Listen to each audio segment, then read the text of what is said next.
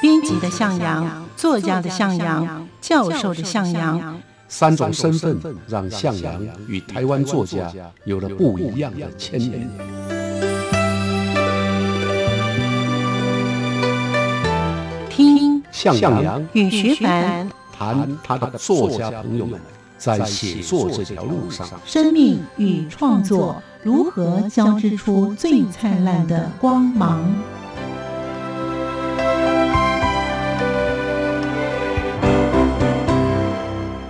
欢迎收听《写作这条路》，我是徐凡。在今天节目当中，作家向阳老师要带领我们去认识这位开创台语雅歌的诗人陆含秀。他曾经担任过报纸媒体二十年，大学兼任教授，以及文建会杂志的文化视窗月刊，以及盐分地带文学杂志的总编辑，高雄市以及台中市文化局长。在一九九一年，他也出版了第一本诗集《早寒》。之后呢，陆续有《梦的摄影机》《春天的花蕊》，以及呢《我的父亲是火车司机》等等。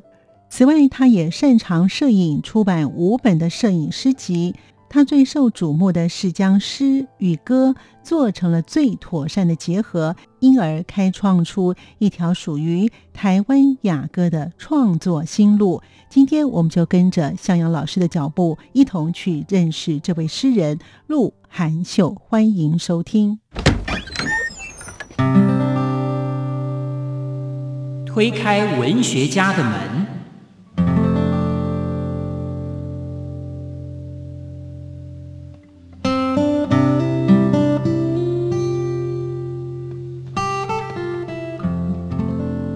最瞩目的就是把诗跟歌啊结合在一块。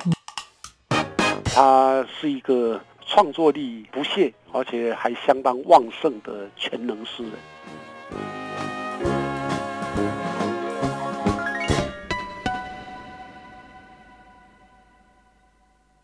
文字的内心戏。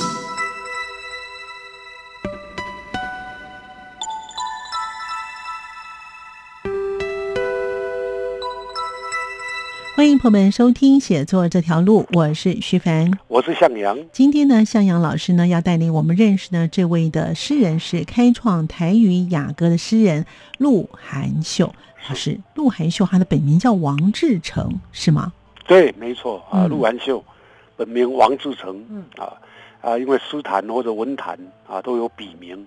那艺坛会有艺名，对啊，所以这个很很单纯呐、是，那他是一九五八年啊出生在台中的大甲，对，一路走来，曾经担任过报纸媒体的编辑，嗯，总共有二十年，所以算起来很长。对，那也担任过大学的兼任教授，也担任过文建会有一本杂志叫《文化视窗嗯》啊，还有盐镇地带文学的总编辑。更特殊的就是他曾经从政啊，哼，嗯，先后担任过高雄市的文化局长，还有台中市的文化局长。嗯，他的第一本诗集是在一九九一年出版，叫做《早寒》啊，早逗点寒冷的寒。嗯后来又陆续出版了《梦的摄影机》《春天的回绿》《我的父亲是火车司机》哼，嗯，那些尘埃落下来的地方，有梦最美。台语诗集五芒相随。然后除此之外，他也擅长摄影，所以曾经出版过五本摄影诗文集。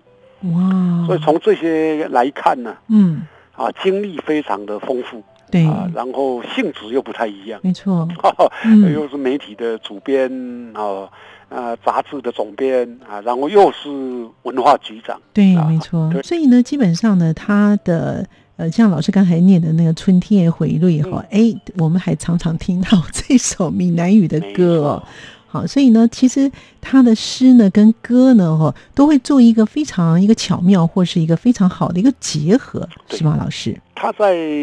文坛或者在流行歌坛里面嗯啊，最瞩目的就是把诗跟歌啊结合在一块，哦，称他自己也把这个路呢称作台湾雅歌，也就是说啊，台湾有流行歌啊，然后他想开创另外一种新的歌嗯，叫雅歌。是，雅歌的意思是什么？就是比较不太像流行歌词的歌。嗯， 哦，那他的诗作其实也被谱成了流行歌啊。另外啊，他也写了不少的选举的 歌，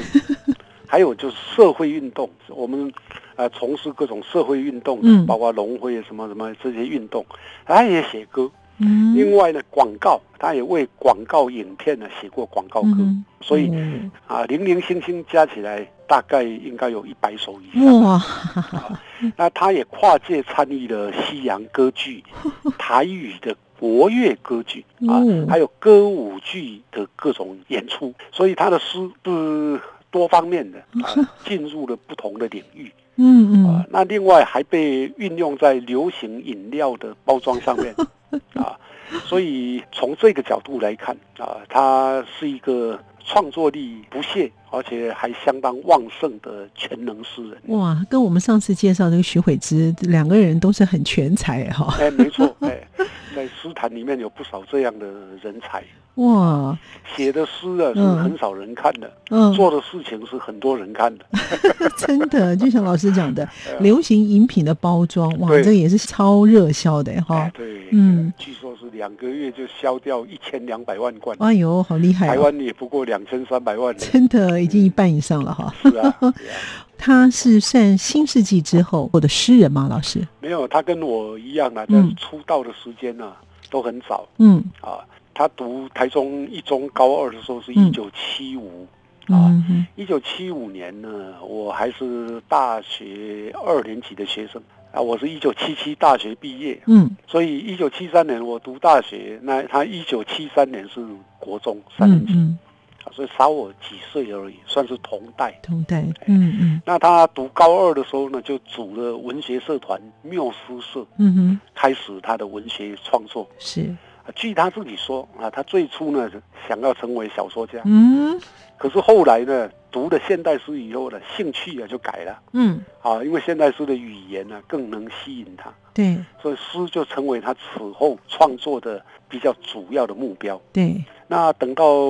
高中毕业，他在一九七七年啊，刚刚我也提到一九七七年我大学毕业那一对年，对，他到他到台中去啊，他认识了杨奎。杨奎是日治时期台湾重要的作家，是的，啊嗯所以他就进驻杨奎的东海花园。是，那跟杨奎生活，所以他就了解了创作跟生活，还有土地的关系嗯啊嗯，这也使他的诗风呢比较接近于本土跟写实主义。后来他考上了东吴大学的中文系，嗯嗯，到大四那一年呢，创办了年轻人的诗社，叫汉广诗社，嗯那发行汉广诗刊。嗯哼，啊，这就是他在诗坛崛起的过程啊。等到退伍以后啊，因为写诗嘛，所以他曾经进入过《中国时报》的人间副刊担任编辑，嗯后来呢被挖角，挖到了《台湾日报》副刊担任主编嗯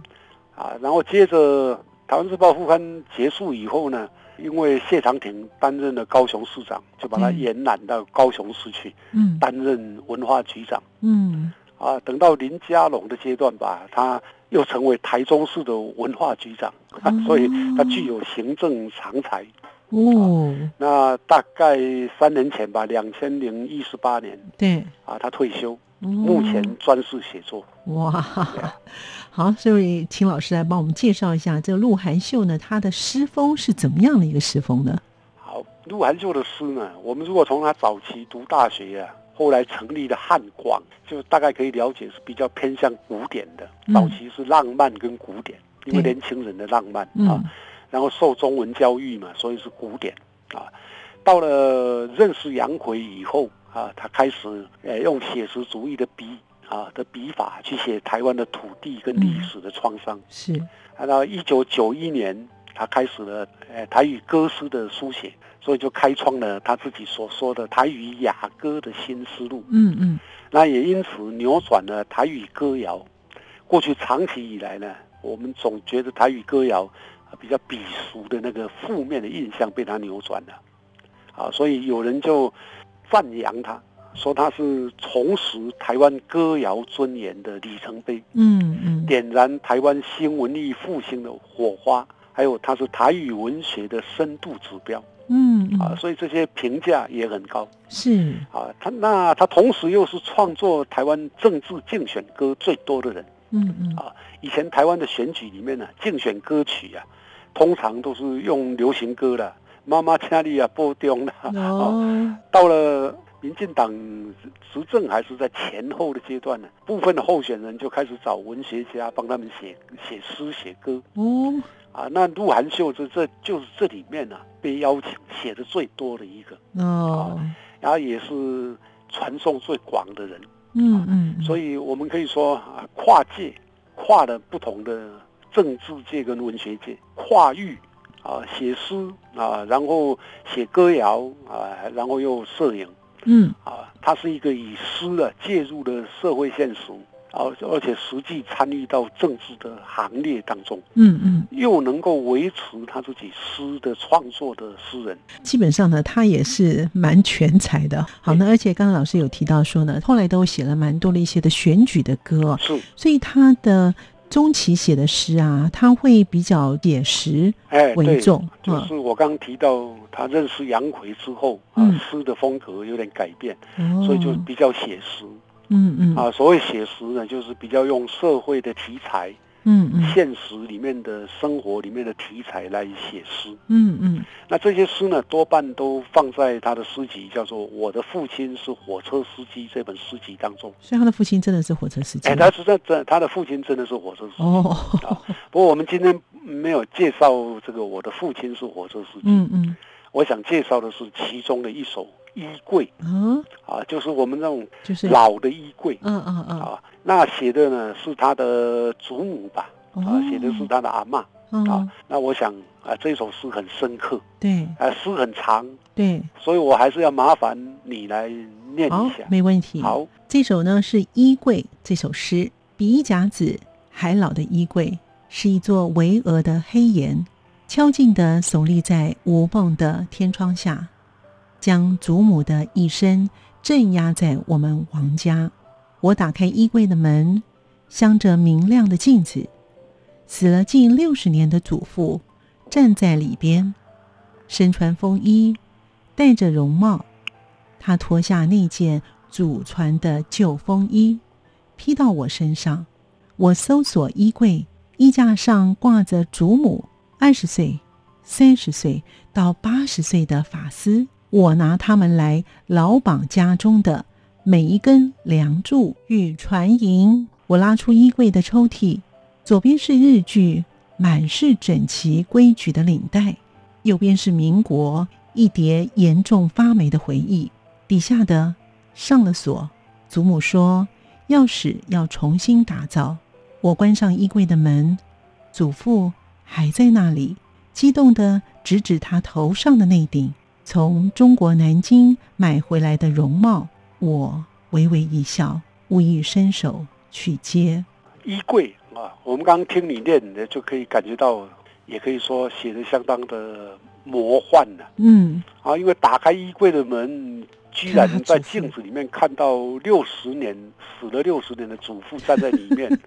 而且呢，还把他的衣服披到我的身上，到最后呢，还指着他头上的那一顶中国南京买回来的绒帽对，啊，这是用魔幻写实的手法嗯嗯啊。那衣柜是用祖母比一个甲子还老的衣柜，嗯这个一个甲子就是六十年嗯啊，哼，所以祖母的衣柜是一座巍峨的灰岩，她的一生镇压着我们王家啊，嗯就表示祖母啊在家族史里面的位置很地大位很高，嗯对啊，对。，那第二段呢，我打开衣柜的门，看到了祖父啊站在里面的这种魔幻的笔法，不仅是写对他祖父的想念，对，而同时呢，也意味着王家这个祖呃这个祖先啊跟做孙孙子的他的血缘，还有宗室的传承对，啊。接着又写到祖母啊，写祖母是用法师，二十岁、三十岁一直到八十岁的法师。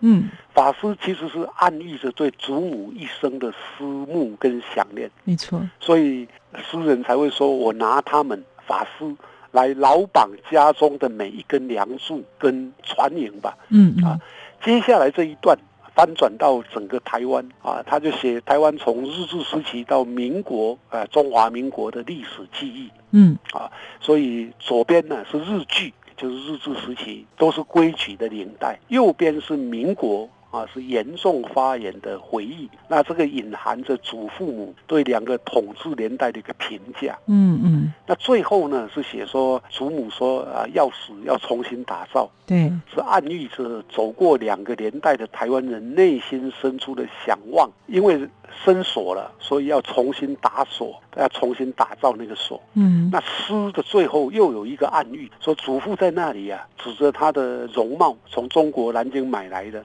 对啊，可是我微微一笑，却没有意识要伸手去接。对，所以就写出了新的一代啊，在血脉跟中式的传承以外，还是有自主选择的权利嗯啊，嗯不一定要跟随着祖父的选择啊，这个是嗯暗喻的写法。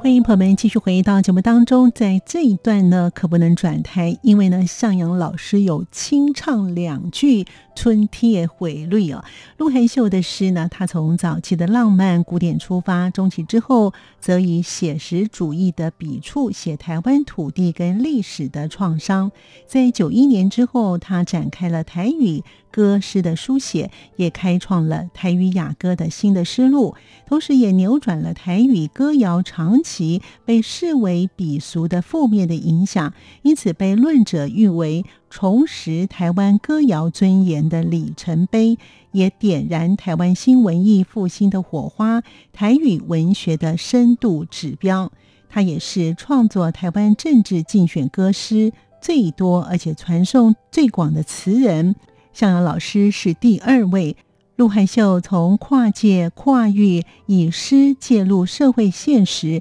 参与政治改革，又能够维持诗作活力的诗人。我们继续聆听向老师带领我们认识陆汉秀。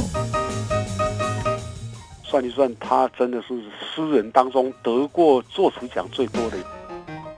他说：“我始终坚信，雅跟俗之间不是泾渭分明的，总能够找到一个坚固的平衡点。”那他什么时候开始把这个台语的诗呢，变成一种创作，变成一种流行歌曲来唱啊？是啊，台语诗是从一九七零年代中期啊，就有林宗元跟我开始写哦啊，那个阶段啊比较早啊嗯哼，那陆含修一直要到一九九二年，因为潘丽丽啊要出版一个专辑叫嗯《春雨》啊，那就请陆含修写了一首歌词，也叫《春雨》，但是比较出名，而且后来大家耳熟能详的，是一九九四年，也是潘丽丽的专辑叫《画眉》。嗯嗯嗯，啊，鹿晗就为这个画眉啊写了十首歌，哦，也就是整个画眉呢，嗯，就是鹿晗秀的词，那潘丽丽来唱。那其中有名的画眉，到嗯今天仍然很多人会唱，嗯嗯嗯，因为是台语啊对，我用念的好了。好的啊，天星华贵修山高，夜影对着泉水流，流到啊咱兜的门下口，咱捧着星光淋落喉，啊，冰冰凉凉，感情烧透，啊，云为山咧画目白，有时浅浅，有时厚厚，云虽然定定真好走，山永远伫遐伫等候。啊啊，两个注定做伙到老。我是云，你就是迄座山，顾着你，惊你受风寒。我画目眉，你斟酌看，特别拢是海打石烂。啊，一生你是我的心肝，写哇的，相当的缠绵。哇，老师念的真好，那个韵味都出来了。嗯， 是啊，这首歌诗啊，使用很典雅的台语，对，而且一对男女啊嗯，，他们的深挚爱情，他用云跟山呢、互相相随，暗喻着情人之间呢、画眉之乐对， 哇，啊。云为山的画目白啊，就是云呐、为山来画眉毛。嗯嗯， 有时浅浅，有时高高，有时浅浅的，有时很厚。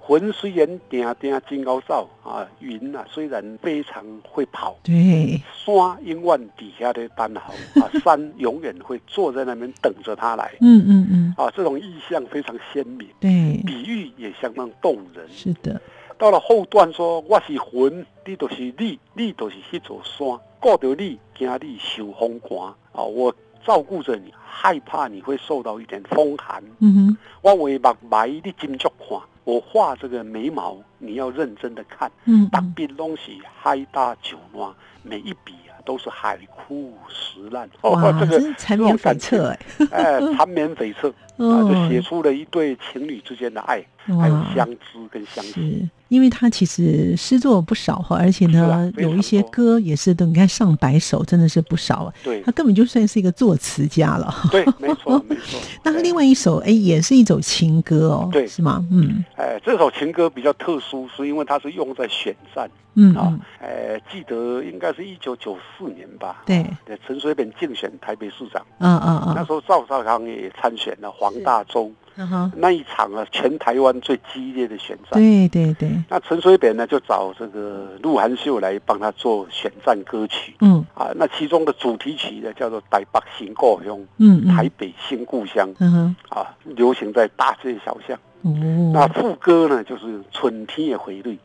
啊哦，，主打的是感情啊，用比较细腻的非政治的方式。对，那这首诗后来也成为鹿晗秀主要的代表作。嗯啊嗯，讲虽然春天定定会落雨，毋过有你甲阮来照顾，无论天偌乌啊，雨会落偌粗，总等有天星来照路。你是春天上水的花蕊，为你我毋惊南甲淡孤孤。你是天顶上光迄粒星，陪你我毋惊遥远甲艰苦。春天的春天的花蕊归山前，有你才有好香味。暗暝的暗暝的天星满天边，无你毋知倒位去。哇啊，这样的一首诗。哇，好棒哦，念得好好，哎嗯，虽然春天定定会落雨啊，就这样一个调子。哦嗯，啊我是没有继续唱，不过你甲阮来照顾啊，就这样了，就不要再唱了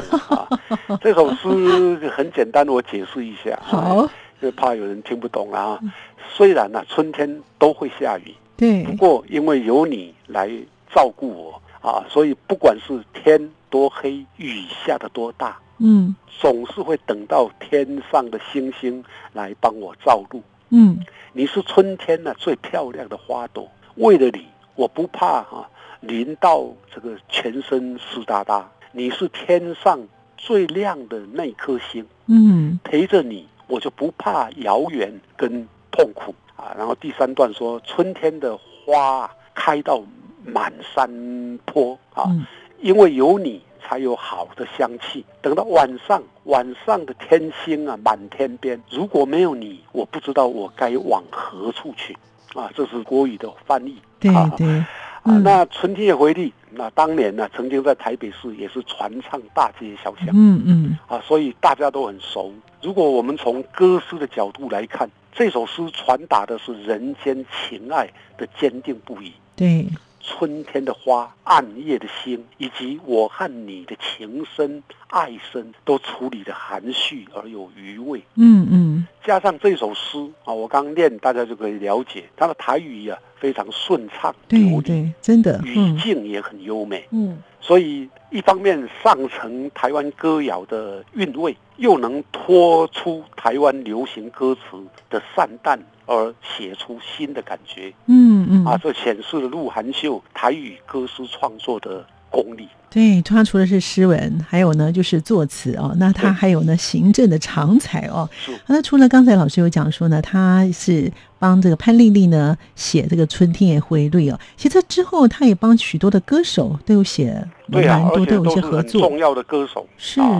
比如潘丽丽以外呢，李静美、嗯，凤飞飞、哦，陈明章、嗯哼，蔡琴、蔡秋红嗯、蔡秋凤，对，还有王世 贤啊，王世贤这应该是国语歌曲吧？哈王世贤是闽南语，啊，闽南语啊，嗯嗯啊，那啊，就是那个男歌星了，对对对对对对，啊，所以都跟他合作过。是啊，那也因为这样啊，所以他荣获了很多届的金曲奖最佳作词人奖、哦，金曲奖哦 啊啊，那另外也得过金鼎奖最佳作词奖，嗯还有传艺金曲奖哇最佳作词奖。啊，算起来呃啊，我有一次跟他聊天嗯啊，我们在联富有一个对话，嗯， 算一算，他真的是诗人当中得过作词奖最多的一位真的啊，我是第二位啊，哇，都是才子，是嗯啊啊，所以今年二月的时候呢嗯，连富曾经约我啊，嗯嗯跟嗯，陆涵修对谈，哇，好我精们对彩，谈了两天哦 啊，那他提到说，一九九三年呢、啊，嗯他曾经为李天禄的四个女人呢、啊，嗯嗯，啊，就是写过了李天禄跟李天禄有感情上的纠葛的四位四位女女性性，嗯啊啊，比如说虾底婚定的名啊，写在云端的名字嗯是写李天禄的原配，哦由陈明章作曲，凤飞飞演唱。哦哦，啊，花开唔对时，就是花开啊，那个时间不太对不。对，嗯他写一个寡妇黄金鸾嗯哼啊，那陈明章作曲，潘丽丽演唱。嗯嗯，另外写的日头尾牛甲修啊啊，就是该说太阳啊跟月亮啊结在一块嗯啊，嗯嗯也就是他们站在一起的，嗯写哼，一个酒家女泪珠啊，丽珠哦，是林文龙作曲，柳玉燕演唱。嗯哼，另外有刷戏啊，散戏嗯哼嗯啊，是写歌仔戏的演员岳凤，是詹宏达来作曲，嗯李静梅演唱。哇，结果这四首呢，同时入围了金曲 奖最佳方言作词人奖，